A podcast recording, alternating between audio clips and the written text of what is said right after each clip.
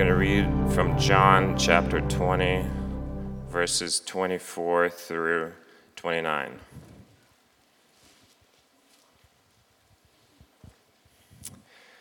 А Хома, один з дванадцятьох, званий Близнюк, і з ними не був, як приходив Ісус.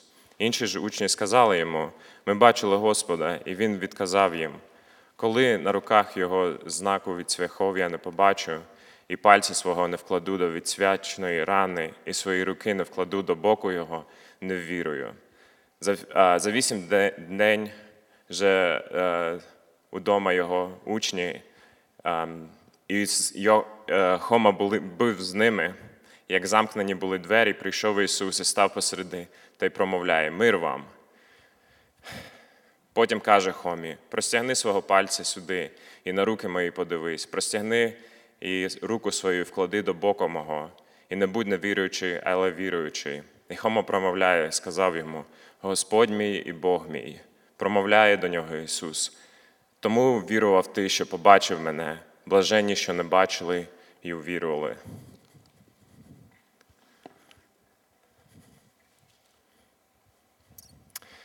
Now, Thomas, also known as Didymus, one of the twelve, was not with the disciples when Jesus came. So other disciples told him, We have seen the Lord. But he said to them, Unless I see the nail marks on his hands and put my finger where the nails were and put my hand into his side, I will not believe. A week later, his disciples were in the house again, and Thomas was with them. Though the doors were locked, Jesus came and stood among them and said, Peace be with you. Then he said to Thomas, Put your finger here. See my hands. Reach out your hand and put it into my side. Stop doubting and believe. Thomas said to him, My Lord and my God. Then Jesus told him, Because you have seen me, you have believed. Blessed are those who have not seen and yet believed. This is the word of the Lord. Thanks, baby. Would you remain standing just for one more moment? So may we be good hearers of the word and better doers. May we love Jesus deeply. May we trust what Jesus says. And may we follow Jesus well. Amen. You may be seated. Good morning, everybody. Can you do, a fa- do me a favor real quick and just smile? Because, you know, some of you have never seen you before, so hey, it's nice to see you. My name's Christian. God is kind. Uh, we are in a series right now um, for Lent called In This Life You Will Have Trouble. Those are words from Jesus, probably not the quote that you have in your kitchen, but they're one of his promises. Last week, Tyler talked about suffering, and if you missed it, um, I really, really, really encourage you. Like, it was one of the best teachings I've actually heard in my life, let alone one of the best, te- probably the best teaching I've ever heard on suffering. And I'm not just gassing him up because he's my boss. Like, I'm actually being for real. Go listen to it. And if you were here or already heard it, go listen to it again. It's definitely worthwhile. But this week is part two. And so if you want a title for this teaching, here's the best one I got Not What I Expected. This is not what I expected. Now, sometime uh, last year, I found out something really, really shocking about the woman who would become my wife. Is anyone in a relationship with someone who constantly kind of keeps you on your toes? Anybody else? Yes? Thank you. Yes. Like after the gathering, we can talk and have a quick little like therapy session. I get you. That is my wife, Yinka. Now, I remember one day a few months ago, uh, a few months into our relationship, I was telling um, Yinka about one of my friend's kids. His name is Ricardo. So, Ricardo, um, we were talking about my friend and me and my other friend, Jen, and a bunch of us went and we um, got to go to Disneyland together. And we took Ricardo then. Um, he was like three or four years old and he got to go and he had the best time. Like, it was awesome. Going to with a four year old is great, or just going with me is great because I act like a four year old.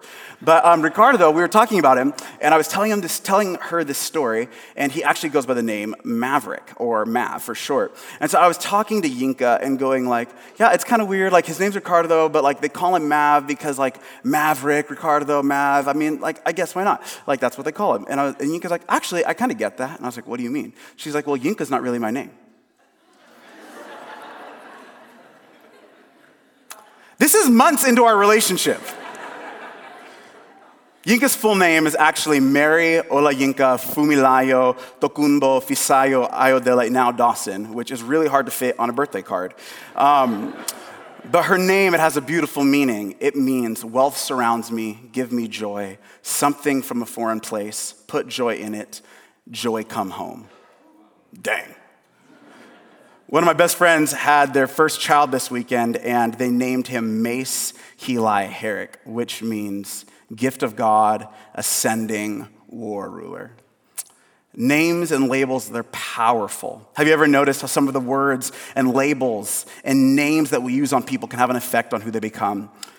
Ever had someone label you and label your life because of an experience that you had for a season? That's a part of why I find the Apostle Thomas such an interesting person. Who's ever heard of Thomas? This is actually participation. Show of hands, perfect. So if you've heard of Thomas, then most of you probably know that he's known as Thomas, doubting Thomas. Good job, church kids, right there, doubting Thomas. That sucks. This homie has forever been canonized in the scripture as the doubter. It's not a good look on like your Instagram bio or your LinkedIn page. And the funny thing is, scripture doesn't even say too much about Thomas. Other disciples, they get like way more shine. You have Peter, he's the rock, he gets tons written about him. You have John, the, the disciple who Jesus loved. Okay, like that's the bio I want.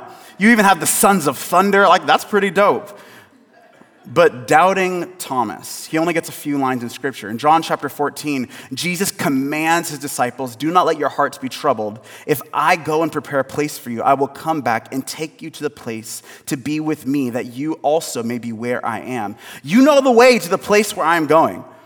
Classic Jesus, right? He says something and he's like, yeah, obvious. And the disciples, they're feeling like, Jesus, you're being kind of cryptic. And they do the thing that like I would do in my AP history class, where you're kind of like talking, like, does anybody understand what he's saying? The disciples are doing this back and forth thing, but not Thomas. In John chapter 14, Thomas actually speaks up. He goes, Jesus,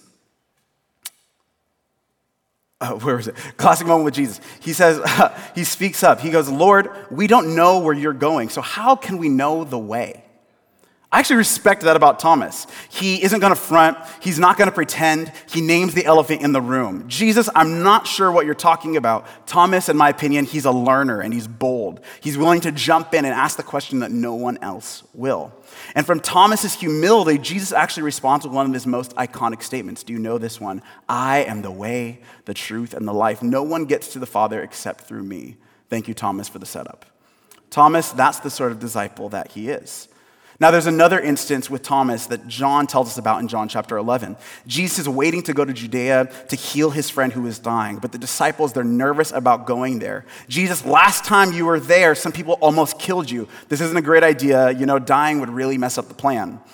But Jesus, he's adamant about going, regardless of the risk. Thomas then looks at the other disciples and looks at Jesus and says, Let us go with him that we may die with him. Thomas, he's ready He's committed. He's willing to go in and even die with Jesus. He's the ride or die sort of disciple. That's Thomas. So, how do you go from being a disciple who's a learner, who asks the questions that no one's willing to ask, who's willing to ride or die with Jesus, to being labeled the doubter? What gets Thomas there and what gets any disciple there? Well, between his diligence and his devotion, Thomas experiences a death. Put yourself in his shoes for a moment. Jesus begins his ministry from an unexpected place. Crowds begin to form, and Thomas ends up as one of Jesus' closest students. He has a bird's eye view, and after traveling with Jesus, he's got to suspect that Jesus, he, he might just be the Messiah. Thomas begins to suspect this could be the one. Is this the Messiah? Is this the person that our parents told us about? Is this the one that our grandparents were praying for? It feels like months, every few months, we have another holiday feast, another holy day where we anticipate the Messiah's coming, but maybe the wait is over. Maybe this is him. Jesus wasn't only a teacher to Thomas. Do you see that? He's the Messiah. And with that, Jesus is the embodiment of Thomas's future, his dreams, his hopes, his community, his family, his plans, his life. A lot of us have the privilege of sufficiency. So it's not always easy to relate to Thomas. It's not always easy to relate to Thomas's need. But what if the possibility of your family one day not being oppressed were on the line? What if the future of your city could be connected to one person? What if the things that were what if things were finally getting ready to change? What if things were able to get better? What if the change you've been longing for and the dream you've been hoping for and the prayer you've been praying was finally getting answered? What if you finally began to really hope and then it all just dies? Have you ever trusted Jesus and then he lets things die? Have you ever trusted Jesus and he disappoints? I think Thomas had unpopular opinion, but I'm not sold that doubter is the best label to give to Thomas, at least not forever. Doubt is what he sure was experiencing. Doubt was the verb, but should it really be an adjective? Like, should it be how we forever label him? Thomas, forever labeled as the doubter? Thomas, with an identity of doubter, not a label that Jesus gave him, by the way. See, I don't think Thomas at his core is a doubter. That label seems too simple and maybe even short sighted. I think that Thomas is more than a doubter. I think he's deeply disappointed, or maybe better said, Thomas is disillusioned. Disillusionment, the feeling of disappointment from discovery that something is not as good as one believed it to be. Dis- disillusionment is what we experience when things fall apart. It's the nights we stay up in bed and cry ourselves to sleep because we don't know how it'll work out. It's the nights we can't fall asleep because we don't know how to pull our world back together. It's the pit in our stomach that won't go away when we feel so stuck. It's the, it's the tightness in our chest because we can't just figure it out.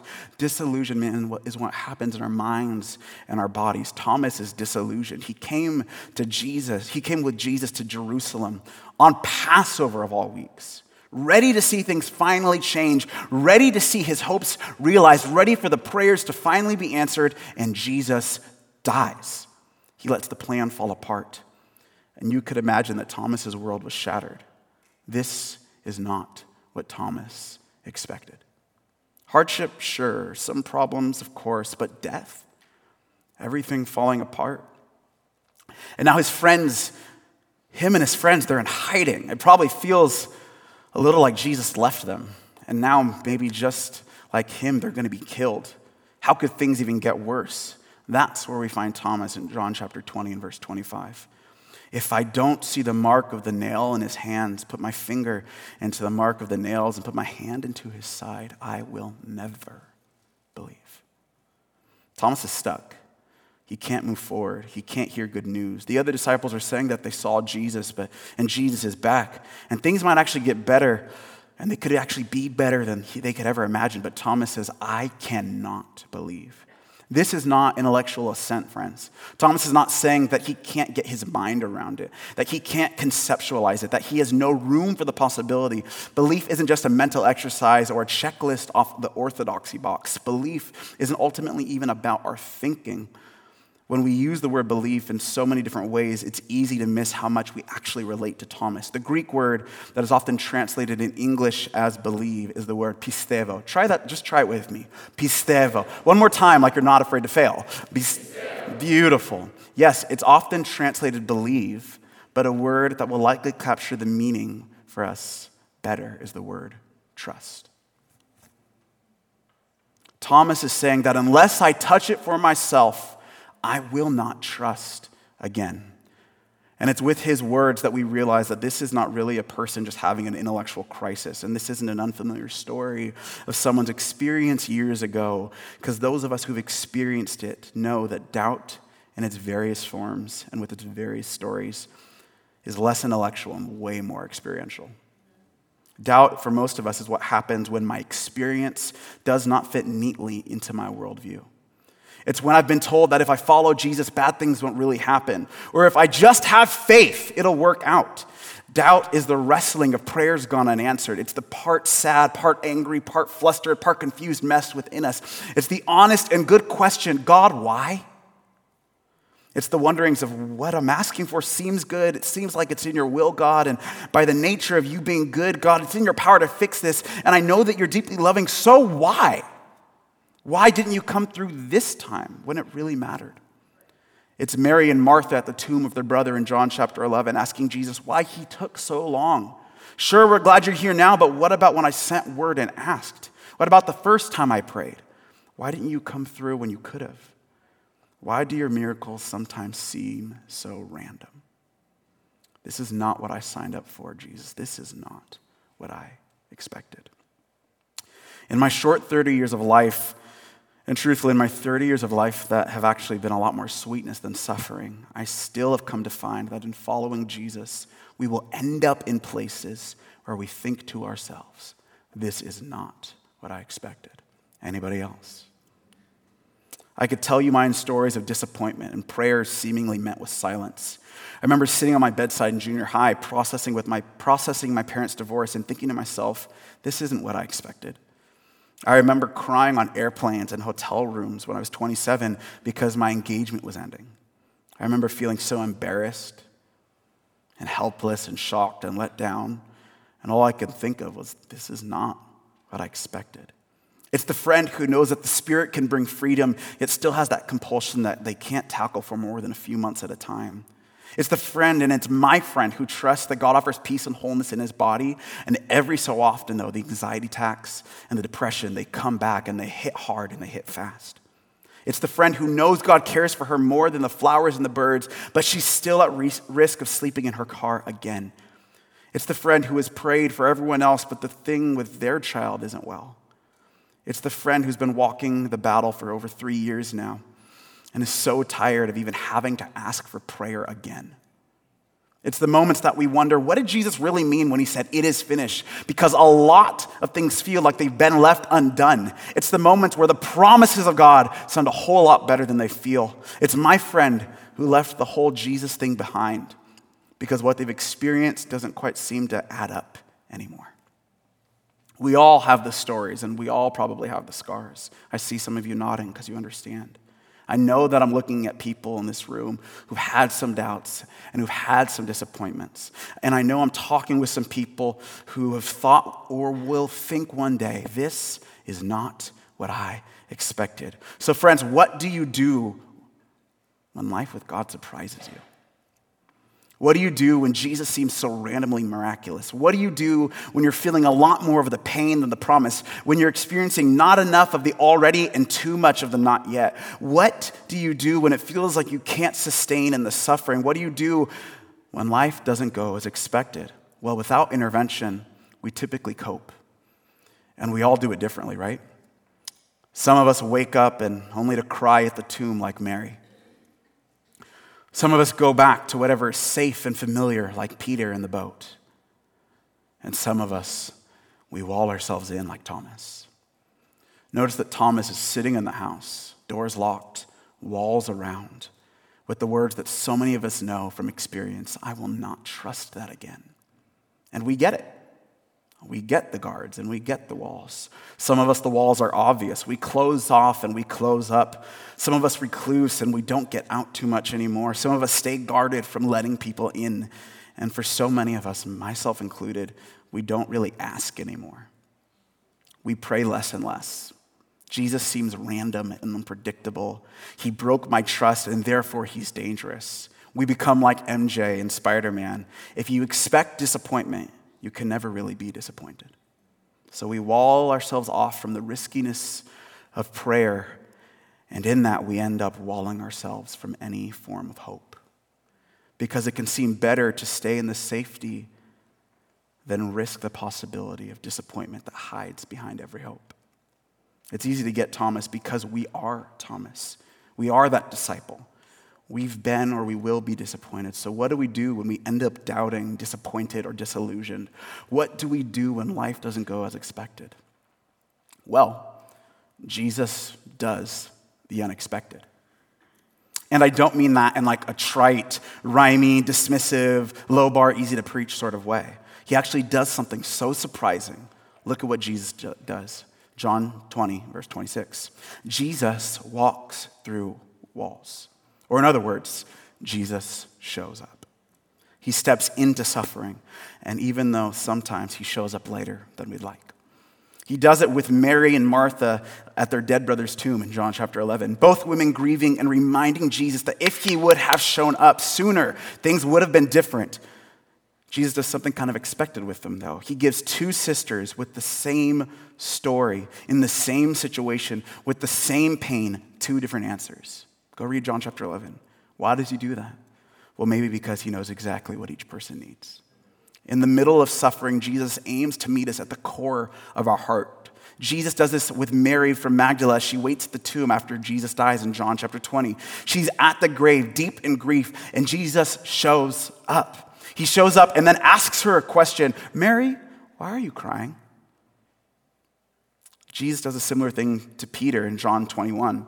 After everything fell apart, Peter went back to fishing, back to the old life Jesus brought him out of. Jesus shows up, cooks some food. I love Jesus. And asks Peter a question three times Peter, do you love me? And the scripture has such an interesting detail here that seems kind of sort of unnecessary. It says that Jesus is cooking over a charcoal fire. He's cooking over a charcoal fire. All right. Now, just a cold few nights earlier, Peter promises Jesus that he would never betray him. But in a moment of fear or weakness or just getting caught up in the moment, like we humans sometimes do, Peter denies Jesus. He goes back on his word, and the next day, Jesus dies. Do you know where that happens? Do you know where Peter hits his lowest point? The NIV doesn't have a detail that a number of other translations do. Peter denies Jesus around a charcoal fire. That smell of charcoal was likely unmistakable. Some argue that smell is one of the strongest senses connected with memory. And those who've been through traumatic experiences know how familiar senses and experiences can quickly drag you back down to the trauma. So I imagine that every time Peter would get near a charcoal fire, or see a charcoal fire, or smell a charcoal fire, he would remember the cold night of his greatest regret and his deepest pain. So we find Peter, he's fishing on the lake, back at the place that Jesus originally brought him out of. And it's on that shore that Jesus cooks Peter a meal. Meals are what you do for your friends. Meals are what you do for people who you're in good standing with. Meals are for those you're at peace with. Jesus cooks a meal for Peter over a charcoal fire. Do you see what's happening? Do you see what Jesus is up to? That's Jesus' wisdom. That's his loving, tender care. He meets Peter where he's at and begins to heal Peter's story, not through answers, but through encounter and questions. Peter, do you love me? And this isn't even my notes, but it's so fascinating. If you look in the Greek, Jesus goes, Peter, do you agape me? You know what Peter's response is? Peter goes, Yes, Jesus, I phileo you. Second time, Jesus goes, Peter, do you agape me? Jesus, Peter goes, Yes, Jesus, I phileo you. Jesus asks the third time, Peter, do you phileo me? Peter goes, Yes, Jesus, I phileo you. I think Jesus just meets Peter where he's at. Jesus took the scent of Peter's greatest defeat, a charcoal fire, and then he repurposed it to be a symbol of Peter's great redemption. It's actually in the smallest details of our lives that Jesus does his work. He cares about the details, he cares about the trauma in the body and the senses, he cares deeply about the root source of pain. He wants to get to the heart of our hurt, so he often traces it to the root question and then just meets us in that question, most often without even a specific answer. Jesus uses encounter and questions, not just answers, to bring the deepest forms of healing. Jesus shows up. He shows up for Thomas. And verse 26, then he speaks, Peace be with you. Remember that whatever Jesus speaks, it's not his hope or his intention or it's his wish. It's actually what he is making happen. Jesus begins to create peace or shalom or wholeness for Thomas. Then, verse 27, Jesus does something really specific and kind of unexpected. Jesus invites Thomas to touch his wounds. Come here, Thomas, touch where I took on and conquered suffering, and touch the scars from death. Jesus shows that he's the kind of Messiah who isn't aloof to suffering. He isn't a ruler who's distant. As the scriptures say, he is acquainted with our grief. He gets it. It's one of the thing, it's one thing to have a God who has power and can alleviate suffering, but it's an entirely different thing to have a God who willingly subjugates himself to suffering. It's so unexpected because it's not how I would do it. And it's probably not how you would do it either. But God does not do his great acts of healing in impersonal ways. Jesus' most powerful act of healing was deeply personal, it came through his suffering. And in the same way, Jesus uses and repurposes our suffering as his most powerful moments for healing. Talk, Tyler talked about this some last week. Our God is one who suffers, our God is in the business of redeeming suffering, and our God promises that he is coming to completely rid the world of suffering. So come, Lord Jesus. Again, we pray. Now, that does not mean that He always helps us make sense of suffering. He doesn't always show us what's happening behind the scenes. He doesn't always clean up each moment with a neat and tidy bow. He doesn't always do the thing that we like him to do. His redeeming suffering doesn't even mean that all of our pain feels like it was worth it in the end. And that's where Jesus' invitation to Thomas is so poignant. Put your finger here in my hand, see it. Reach out your hand and put it into my side. Feel it. Jesus invites Thomas to see how he understands suffering through his own experience. And I think that as Thomas touched Jesus' wounds, maybe he began to feel Jesus healing his own wounds. Thomas found there's fellowship with Jesus in suffering. And Jesus wants to use suffering as the raw, costly materials for something good. And then as Thomas is touching Jesus' wounds, Jesus says those famous words, verse 27 Stop doubting and believe. Remember what Thomas said? I will never pistevo, trust. Jesus says to Thomas, Stop apistos, untrusting, but instead pistos, trust. Thomas, stop untrusting, but instead trust. Trust is believing the reliability, the truthfulness, the ability, or the strength of something or someone. So, as the disciple touches Jesus' wounds and scars from suffering, he's invited to trust that Jesus is and will be reliable. This is his credibility. This is the proof that he's reliable. He's been wounded. Verse 29 Blessed are those who have not seen and have yet still trusted. Jesus seems to think that a better way to live is not to always see how things are going to work out and still trust. Jesus' invitation is not to clean answers or to sorting it all out or to stuffing all the hurt somewhere quiet and not tell anybody about it. Jesus' invitation is not to get over the intellectual hurdles or the real questions. Instead, Jesus invites the disciples back on the journey of trusting. He invites his followers into the messiness of relationship with a God who's a person and not a formula. Jesus does not welcome Thomas into safety or certainty or control, but instead into trusting, which truthfully is kind of the opposite of how I want to live. How many of us deep down think, Jesus, I need to see before I trust? Or almost the inverse, or after really hurt, Jesus, I will not trust no matter what I see. Trust is such a struggle, so I don't want to oversimplify all of doubt and disillusionment and suffering to just say, get over it, it's easy. A lot of times, especially after disappointment, trust is not easy. It can be difficult and costly and messy and sometimes embarrassing and possibly painful. And still, trust, even in disappointment, is the invitation. So, how can we become the sort of people who grow in our trusting Jesus? How? Well, an unexpected answer to that is actually the spiritual discipline that may surprise you is the spiritual discipline of singing. And by singing, I mean worship. Trust is all about reliability. When we feel like trust with a person is broken, we call into question their character. We question their reliability. But when we sing and worship, we verbalize who God is, what He's done, and what He's going to do. When we sing, we call ourselves to consider that God may be bigger than my perceived experience of Him in this season, that God's character may be bigger than my moment. It's in those acts of the will, not the feelings or even the desires, but the will that we subtly teach ourselves to trust God's reliability. We can actually build and strengthen our trust in God through singing. Doubt is about our worldview not matching up with our experiences. Doubt is often the dialogue that we have within ourselves. When we sing and worship, though, we actually bring another person into the conversation with our doubt. When we sing, we broaden our world to see that God is so much bigger. And we join a choir of other worshiping doubters and other doubting worshipers and remember that I am not the center of God's song. I find it interesting that singing is one of the most repeated formational devices used for a people who are constantly suffering. for a people who were living in the middle of the already not yet, for a people who were between the promise and pain. God invites them constantly to worship and sing. William Temple, the Archbishop of Canterbury, once said Worship is the submission of all of our nature to God. It's the quickening of conscience by His holiness, the nourishment of mind with His truth, the purifying of imagination by His beauty, the opening of all the heart to His love, the surrender of will to His purpose, and all this gathered up in adoration, the most selfless emotion of which our nature is capable. And therefore, the chief remedy of that self centeredness, which is our original sin and the source of all actual sin. In college, I had this friend named Vince, and I remember one day walking into his dorm room.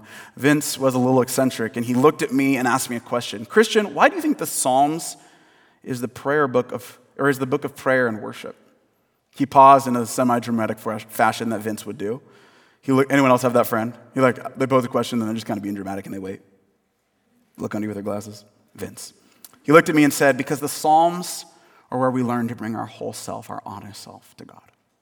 Worship is where we meet God with our hope and our joy, of course, but it's also where we meet God with our anger, with our sadness, with our sorrow, with our stirrings, with our suffering. It's in that place, the place where we're deeply honest, that we encounter more of God because we're giving God more of us.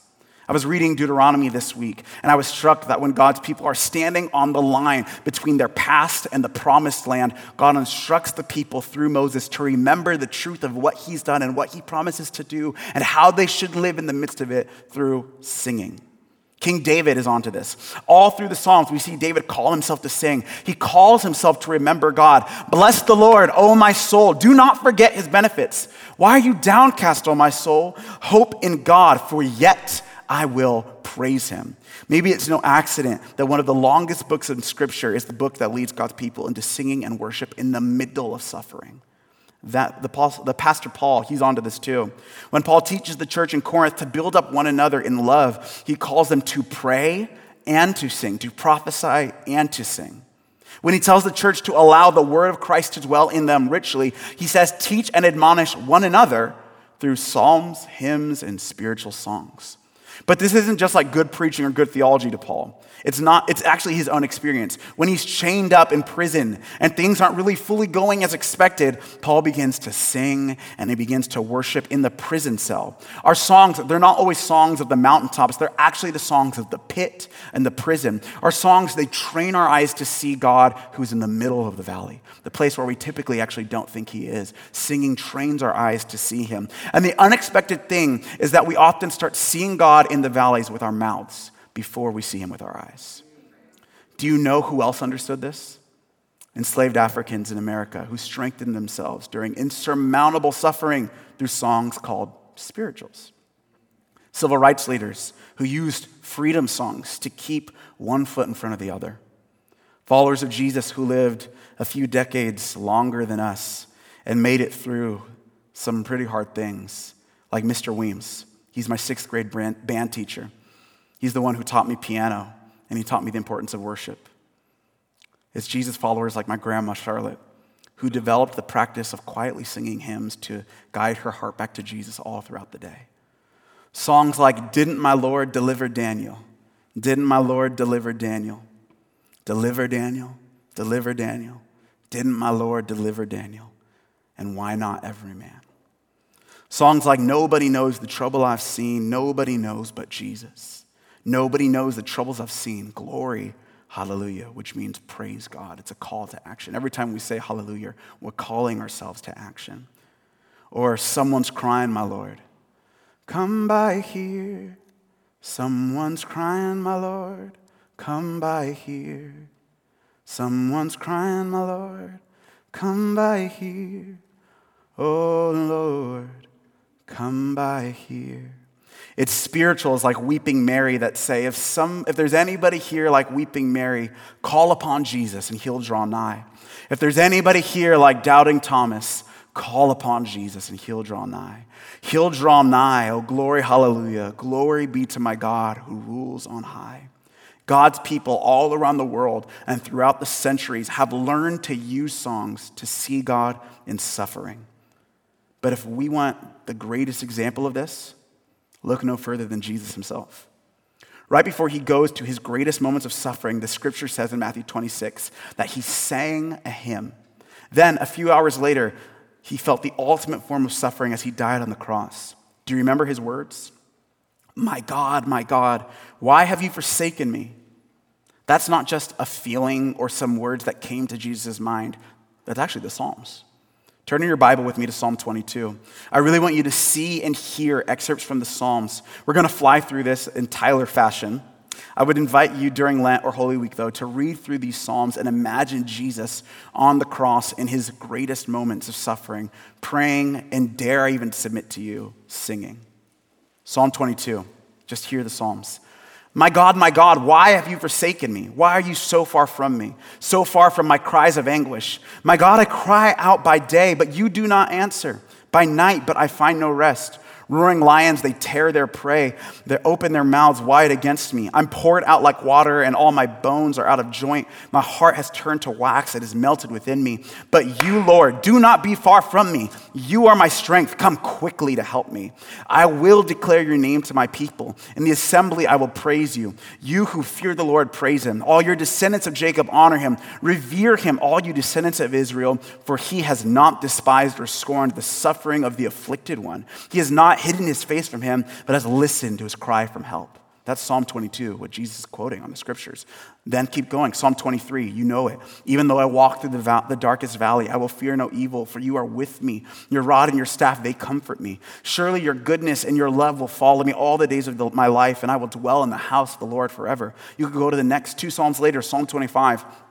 In you, Lord, I put my God, I put my trust. I trust in you. Do not let me be put to shame, nor let my enemies triumph over me. No one who hopes in you will ever be put to shame, but shame will come on those who are treacherous without cause. My eyes are ever on the Lord, for only he will release my feet from the snare. Psalm 26 Vindicate me, Lord, for I have been blameless.